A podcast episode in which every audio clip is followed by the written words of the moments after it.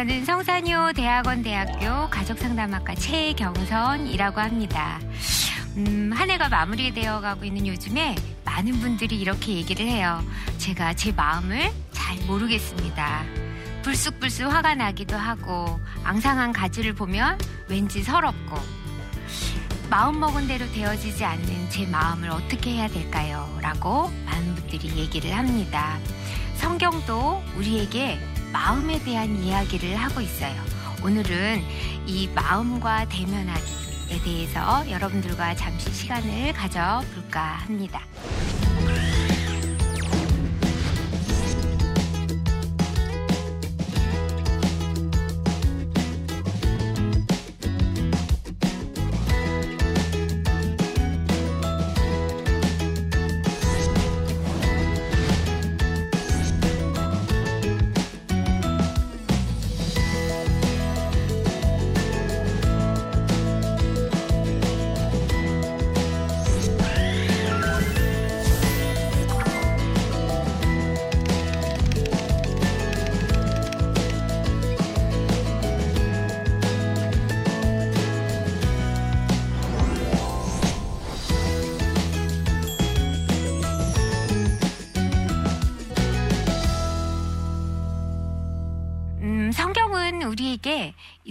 마음에 대해서 어떻게 이야기를 하고 있냐면 마음을 다하여 하나님을 사랑하라. 또 마음을 미 상한 자를 찾으시는 하나님이라고 얘기를 하기도 하고 또 한편으로 우리 안에 음, 모든 지킬 만한 것 중에 무릇 내 마음을 지키라. 생명의 근원이 여기에서 남인이라. 라고 이야기를 하고도 있습니다. 그리고 또 얘기를 하기를 새 영을 너희 속에 두고 새 마음을 너희에게 주되 너희 육신에서 굳은 마음을 제하여 버리고 새로운 마음을 줄 것이다. 라고 마음에 대한 이야기를 참 많이 하고 있습니다. 할 뿐만 아니라 마음 안에 뭐가 있다고요? 생명의 근원이 있다고 이야기할 만큼 마음이 얼마나 중요한 건지에 대해서 이야기를 하고 있습니다. 여러분, 마음이 어디에 있을까요? 여기 있나요? 여기 있나요? 네, 어떤 분은 여기에 손을 올린 분도 있고, 어떤 분은, 어, 네, 네. 마음이 복잡하다, 그러면 어디예요? 생각인 것 같죠? 또 마음이 아프다, 그러면. 어, 여기가 아픈 것 같아요. 또 성경에 이런 말이 있잖아요. 어, 내 물질이 가는 곳에 마음이 있다. 그래요. 그럼 마음이 주머니에 있나? 어, 그죠? 마음이라는 것이 참 복잡하고 어, 신비로워요. 그래서 마음이라는 것 안에는 생각, 또 우리의 감정, 정서, 그리고 행동이 다 포함이 되어 있는 것 같습니다. 마음에는 몇 가지 특징이 있대요. 첫 번째 특징이 뭐냐면 마음은 신비하게 얽혀 있고 꼭꼭 숨어져 있다는 거예요. 한눈에 그 마음을 확 우리에게 드러나게 보여주지를 않는다라는 특징이 있는데 이런 마음의 특징들에 대해서 몇몇의 심리학자들이 이야기를 했어요. 뭐 프로이드랄지 융이랄지 그러한 사람들이 이야기를 하기를 뭐라고 이야기를 하냐면 무의식이라는 말로 마음에 대한 이 신비롭게 숨겨져 있는 얘기를 했는데 무의식은 우리의 의식 어, 기억할 수 있는 범위 내에서 있는 것이 있기에는 너무 그게 버겁고 고통스럽고 아파서 잠시 저 뒤에다가 미루어 놓는 장소를 무의식이다라고 얘기를 한다는 거죠. 그래서 왜 얼떨결에 무심코 뭐 의도치 않게 불현듯 뭐 이런 말들을 하는 것이 그 무의식을 대변하는 말들이기도 합니다. 이 무의식에 대한 이야기를 하면서 근데 이 무의식은 그 힘과 에너지와 그리고 그 통제력이 의식보다 아주 크다는 거예요. 그래서 의식을 지배하기도 하고 의식을 방해하기도 하고 그러니까 그 무의식을 내버려 두다가는 불쑥불쑥 나타난다라고 얘기를 하죠. 이런 무의식들을 다 담아두는 방법에는 여러 가지가 있다라고 얘기를 합니다. 그것을 이제 그 심리학에서는 방어 기제라는 표현으로 이야기를 하는데 무의식이 나를 보호하기 위한 방법이라고 이야기를 하지만 그것이 일시적인 방편이 될 뿐이라는 거예요. 그럼 방어 기제에는 여러 가지 있는데 그 첫 번째가 뭐가 있냐면 억압이라는 형태가예요. 억압, 무시, 회피라는 작업인데 그게 무슨 말이냐면 그거 내 마음 아니야. 그거 내 감정 아니야. 그거 내 거 아니야. 라고 말하는 것을 억압의 형태라고 얘기를 해요. 어느 날 상담실에 어떤 어머님이 딸을 데리고 왔어요. 딸을 데리고 와서 말씀을 하시기를 얘가 이런 애가 아니었다는 거예요. 원래 너무 착한 아이였고 너무 엄마 말을 잘 듣는 아이인데 갑자기 얘가 반항아가 될 뿐만 아니라 어제는 엄마하고 다툼이 있던 중에 옆에 있던 의자를 들어서 바닥에 던져버렸다는 거예요. 너무 놀라서 그 아이를 데려오셨어요. 얘가 왜 이럴까요? 얘가 왜 이럴까요? 그래서 이제 그 아이하고 몇 차례 만났습니다. 상담을 하던 중에 이제 이야기를 하는데 처음에 얘기 안 하죠. 어, 너무 힘들어해요. 오는 것도 힘들어하고 대면하는 것도 힘들어하고 그래서 이제 처음에는 뭐 놀기도 하고 그냥 일상의 일들을 하다가 어느 날 물어봤어요. 괜찮니? 라고 얘기했더니 괜찮지 않아요. 나도 실은 이렇게 불쑥불쑥 화가 나고 있는 내 마음을 엄마한테 이래서는 안 된다는 거 안 돼요. 엄마가 얼마나 힘들고 애쓰고 살지 알아서 엄마한테 나도 좋은 딸이고 싶대요. 그런데 그 마음이 안 된다는 거예요. 그래서 그러면 우리 조금 얘기를 해볼까 하면서 아이한테 물어봤어요. 기억나는 것 중에 혹시 마음에 어, 제일 오랫동안 마음에 숨겨두었던 이야기 혹은 자주 떠오르는 장면들이 있다면 그게 뭐니? 라고 얘기를 했어요. 그랬더니 이 아이가 그래요. 선생님, 저는 잊혀지지 않는 한 장면이 있어요. 그게 아주 어렸을 때 같아요. 어, 어느 날 집안이 너무너무 시끄럽고 엄마의 우는 소리가 들리던 어느 날 아빠가 나가셨대요. 그런데 이 아이가 아빠의 나가는 그 뒷모습을 그날 마지막 봤어요. 자기 기억에는 한 3살, 4살 때인 것 같은데 아직도 그 아빠의 뒷모습을 잊을 수가 없습니다. 라고 하면서 어, 막 울더라고요. 그러더니 하는 말이 선생님 저는요 별명이 꼴등이에요. 꼴등이. 그래서 왜 별명이 꼴등이야? 언제 지어진 건데? 라고 물어봤더니 그러는 거예요. 어, 처음에는 제가 생각할 때 공부를 좀 못해서 아니면 뭐 수계산이 좀 느려서 아니면 행동이 좀 느려서 꼴등인가 라고 했어요. 그 아이가 꼴등이가 되어졌던 배경은 뭐냐면 선생님 저는 어렸을 때, 3살 때부터 7살 때까지 어린이집을 다녔는데요. 어린이집을 다닐 때 한 가지 소원이 있었어요. 그 소원은 뭐냐면 엄마가 자기를 일찍 데리러 와서 모든 아이들이 있는 데서 얘들아, 이게 우리 엄마야. 나 오늘은 엄마랑 먼저 간다. 니들 잘 놀아. 이 말 한 번만 해봤으면. 그러니까 아버지하고 엄마가 헤어지시고 이제 일터로 나가시면서 늘 직장이 늦게 끝나니까 이 아이 혼자 늘 다른 아이들이 돌아가는 그 시간에도 가지를 못하고 7시, 8시까지 엄마를 기다려야만 했어요. 그래서 맨 마지막까지 어린이집에 남아있다고. 자기 이름이 꼴등이라는 거예요. 그러면서 이 아이가 그래요.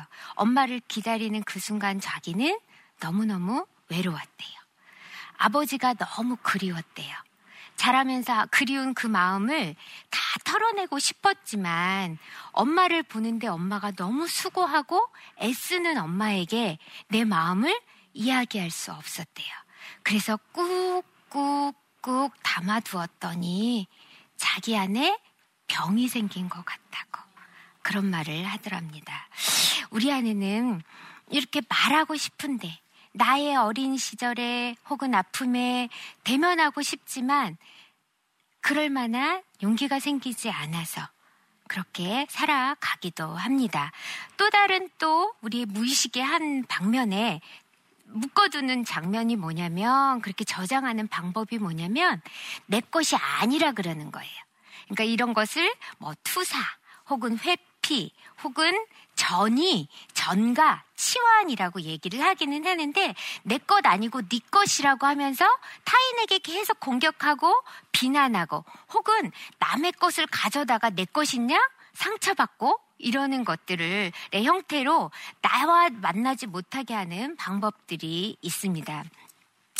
그 어느 부부가 어느 아내가 밖에 나갔다가 들어오면서 남편한테 이야기해요. 아, 진짜 정말 못 살겠어. 이 동네에서 못 살겠어. 저 옆집 아줌마 진짜 나빠. 웃겨.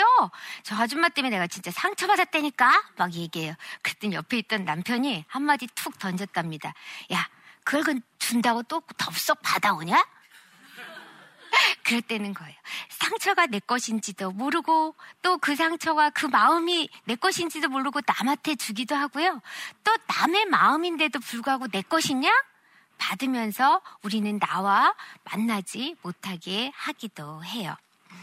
그 융이라는 학자는 이런 마음의 무의식에 대한 이야기를 또 얘기하면서 우리 안에 이렇게 저장되어 있는 때의 방법 중에는 페르조나라고 하는 단어를 가지고 우리에게 얘기를 했어요.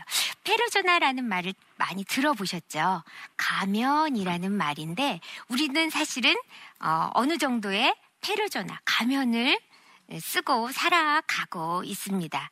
그죠? 엄마의 역할, 아빠라는 자리, 그리고 어느 회사의 과장님, 가르치는 사람, 그리고 여러분들은 지금 듣는 배움의 학생, 뭐 이런다면 그런 자리에서 그답게 기대되어지고 바라봐지고 그렇게 해야만 하는 형태로 우리 안에 살고 있다는 거예요.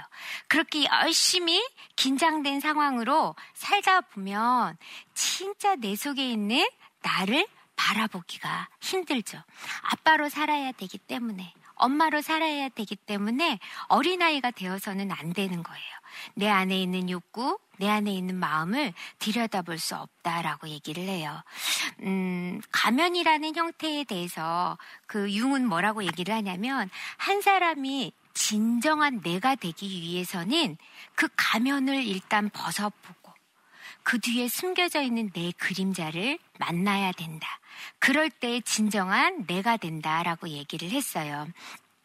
많은 심리학자들은 초기의 경험을 굉장히 중요시 했습니다. 한 사람이 어린 시절에 어떤 경험을 했느냐가 그 사람의 인생을 결정한다. 그래서 초기 경험에 대한 결정론을 중요시 했었는데 이 융이 중년기의 심리학에 관심을 가지게 됐어요.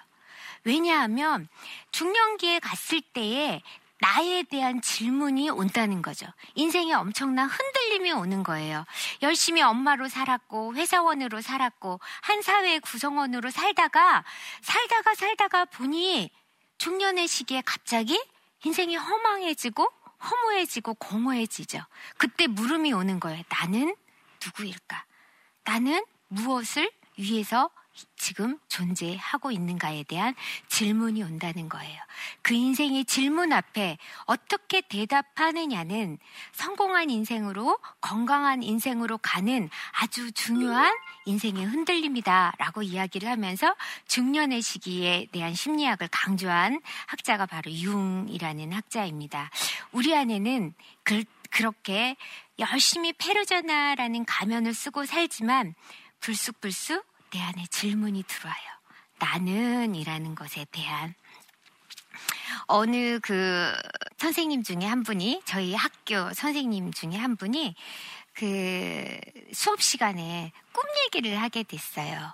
저는요, 저는요, 요즘에 왜 이렇게 공허한지 모르겠어요. 학교 선생님이셨거든요. 아들 한 명을 둔 학교 선생님이신데, 요즘에 너무 많이 공허하고, 마음이 이렇게 우울합니다. 라고 이야기를 하면서 자주 꾸는 꿈이 있으시다는 거예요. 그래서 그 꿈이 뭐냐라고 얘기를 했더니, 꿈에 이렇게 허 벌판에 남자아이가 덩그러니 누워 있는데 강보도 쓰여 있지 않고 옷도 입지 않은 채로 아이가 그렇게 있다는 거예요. 그것을 보면 이 선생님 마음이 쿵 하죠. 그 꿈을 꾸고 나면. 근데 그래서 그렇게 하고 나서 꿈을 깨고 나면 생각한대요. 왜 우리도 꿈꾸고 나면 막 생각하잖아요. 내 꿈의 이야기를 만들죠. 그래서 이 선생님이 생각을 하신 거예요. 아이가 나타나면 옷을 꼭 입혀줘야지. 아이가 나타나면 옷을 꼭 입혀주고 따뜻하게 안아줘야 되겠다. 하고 잠들어도 이 아이를 안아줄 기회가 없었어요. 그러던 중에 이제 그 꿈 얘기를 하면서 그 아이는 누구일까요? 라고 우리 모두에게 질문을 던진 거예요. 그래서 저희는 아들 한 명이 있거든요. 그래서 아마 선생님 역할을 열심히 하시느라고 아들을 돌보지 못했던 그 엄마의 애틋한 마음에 그 아이가 나타나는 게 아닐까? 이제 막 이런 얘기를 하게 됐어요. 그러던 중에 이제 어린 시절 얘기를 물어봤죠. 선생님은 어린 시절에 형제 관계가 어떻게 되세요? 라고 했더니 저요? 저는요, 위로 오빠가 세 명이 있어요. 그리고 나서 자기가 막내로 태어났대요, 딸로. 그러니까 다른 선생님들이 뭐라고 그러시냐면, 어머, 막내로 태어나서 너무 이쁨 받았겠다. 공주로 살았겠다. 막 그랬어요. 그랬더니 이 선생님이 무슨 말씀을요. 저희 엄마 아빠는 너무 바쁘셨고 그 오빠들 틈에 저는 우리 집에 가정부이자 허드렛이라는 인간이었다고. 나는 여자로서 살아본 경험이 없는 것 같다고. 공주 대접은커녕 남자 모습이었다고. 라고 얘기를 하시는 거예요.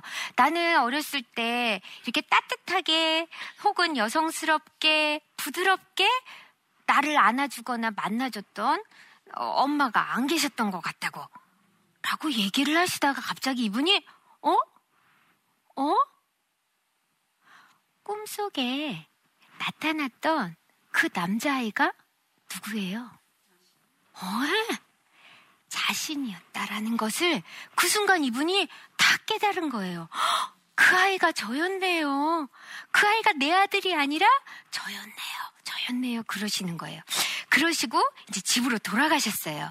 근데 일주일 뒤에 수업 시간에 그분이 나타나셨는데 갑자기 소리를 지르면서 나타나셔서 제가 꿈을 꿨어요. 제가 꿈을 꿨어요. 무슨 꿈을 꿨냐고. 그랬더니 뭐라 그러시냐면 꿈속에 다섯 살 정도 되는 여자아이가 드레스를 입고 꿈에 나타났다는 거예요.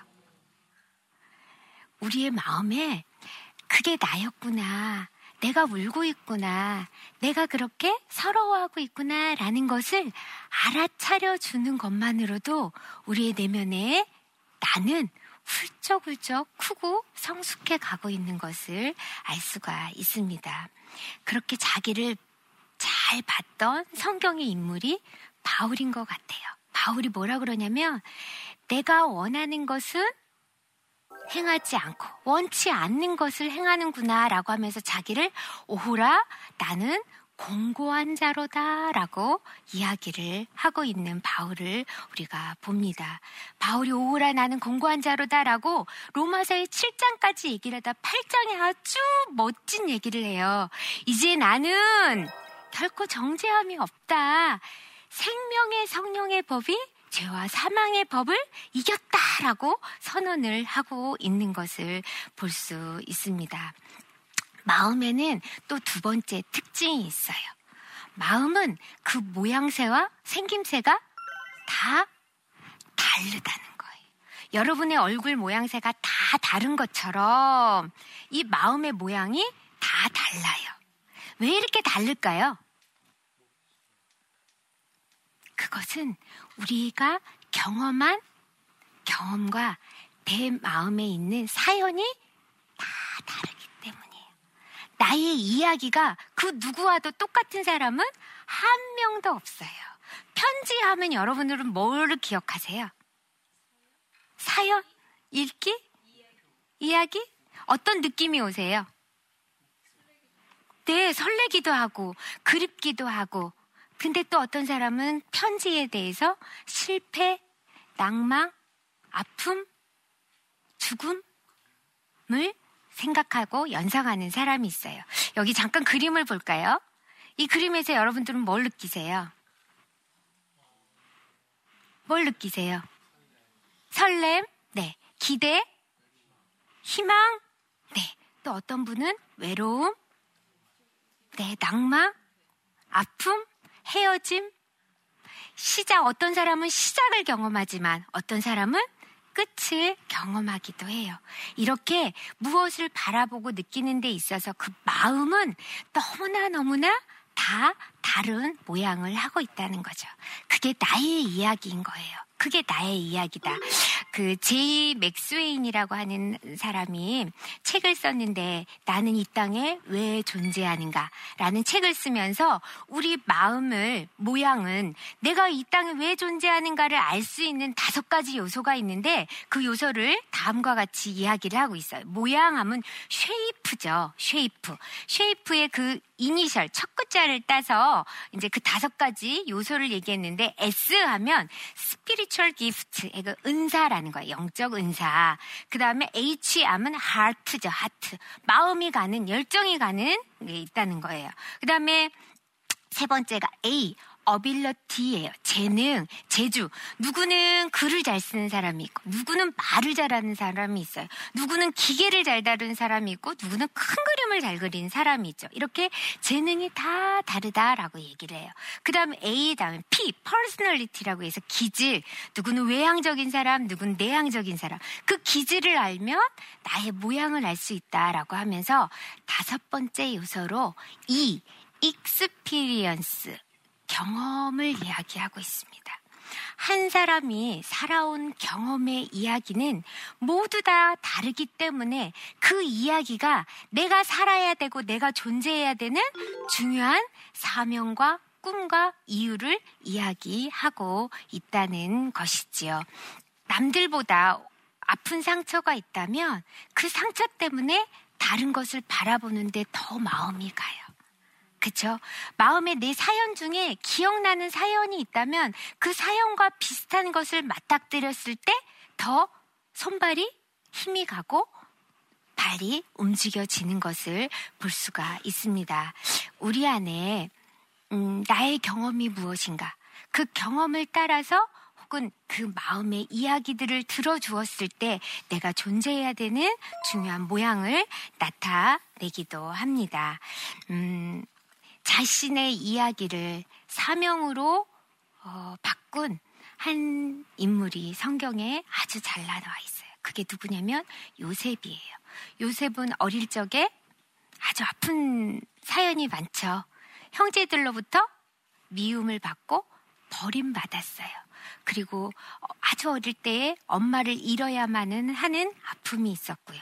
또 아버지의 사랑을 받을 수 없이 기회가 박탈됐어요.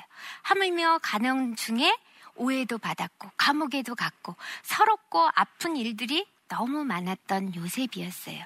그런데 그 인생의 이야기를 그렇게 서러움으로 풀지 않았습니다. 요셉이 훗날 형제들을 만났을 때 얘기합니다. 형제여, 나를 팔았다고 근심하지 마소서, 한탄하지 마소서, 혹 하나님이 당신들의 앞서 나를 생명을 구하기 위해서 먼저 보냈을지 알겠습니까? 라고 이야기를 해요. 과거의 경험은 변할 수 없어요. 그러나 과거에 대한 해석은 바뀔 수 있습니다. 우리 안에 남들과 다른 이야기가 있다는 것은 그 이야기로 내가 살아야 되는 중요한 열정과 꿈과 이유를 알려주는 사인이라는 거예요. 열심히 올 한 해 달려오셨습니다.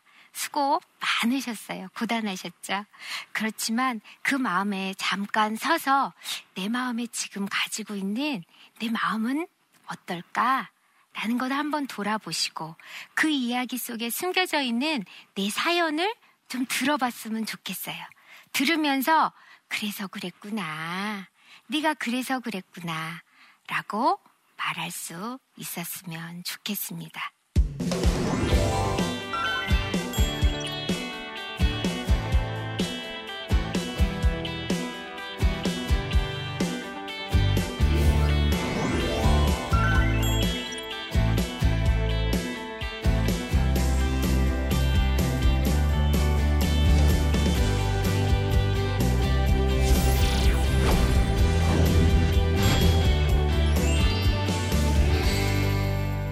강의를 들으시고 몇몇 분들이 이제 질문을 하신 것 같아요. 어, 어떤 질문이 왔는지 한번 살펴보고 이야기를 나눠보도록 하겠습니다. 네. 과거의 상처를 자꾸 곱씹게 된대요. 아, 어떻게요?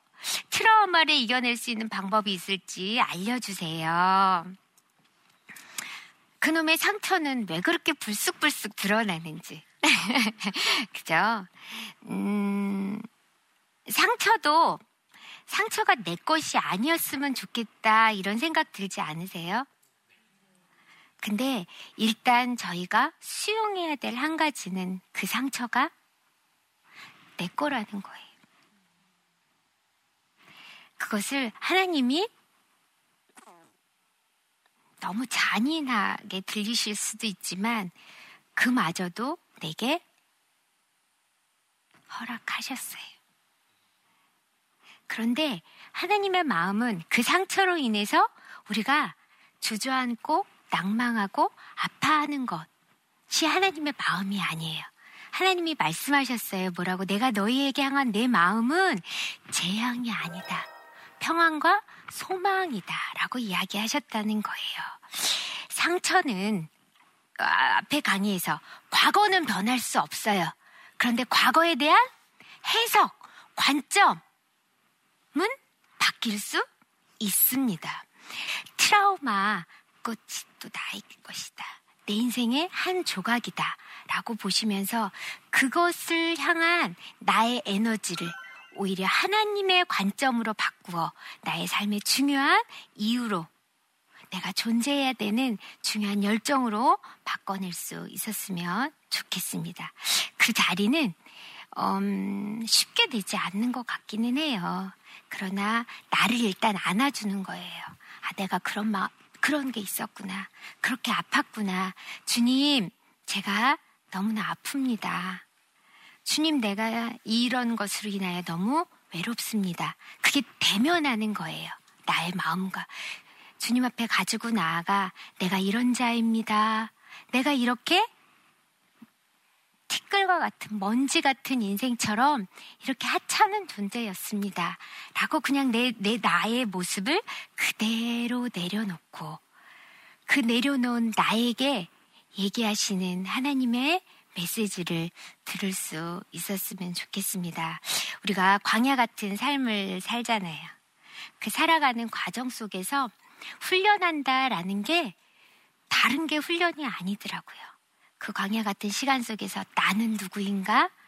그리고 그런 나와 동행하시는 그 하나님은 누구이신가를 알아가는 것. 그것이 가장 큰 복이 아닌가 생각합니다. 그래서 하나님 말씀하셨죠. 마음이 가난한 자는 복이 있나니. 애통하는 자는 복이 있나니. 우리가 그런 복된 삶을 살 수 있었으면 좋겠습니다. 오늘의 강의를 마무리하면, 음, 우리 안에 갖고 있는 모든 이야기들이 내 안에 있어요. 그것이 내가 이 땅에 존재해야 되는 이유이기도 하고 내가 살아가야 되는 힘이 될 수 있습니다. 나의 사연, 나의 이야기에 귀를 기울이고 그것이 나였구나 라고 나를 만나보아 그 고백을 내가 이런 자입니다. 하나님 앞에 고백할 뿐만 아니라 그 자리에 찾아오셔서 그런 너와 함께하고 있는 나는 누구야? 라고 말씀하시는 하나님의 음성 가운데 우리의 마음과 대면하는 놀라운 시간들이 있기를 기대하고 소원합니다. 이상 오늘의 강의를 마치겠습니다. 감사합니다.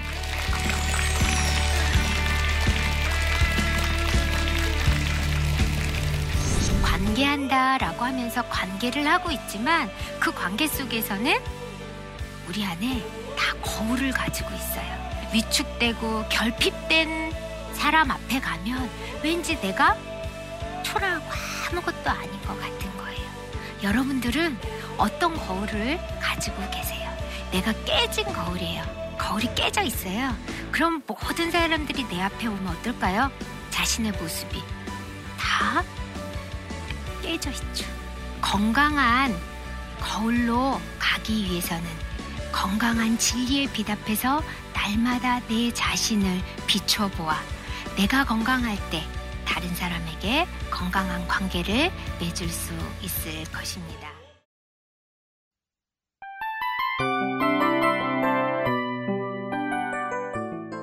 이 프로그램은 청취자 여러분의 소중한 후원으로 제작됩니다.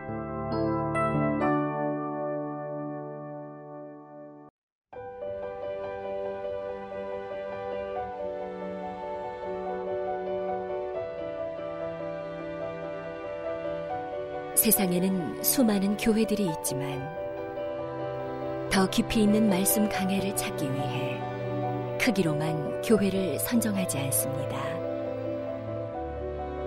보다 좋은 영적 콘텐츠를 더 많이 나누기 위해 방송비를 받지 않습니다.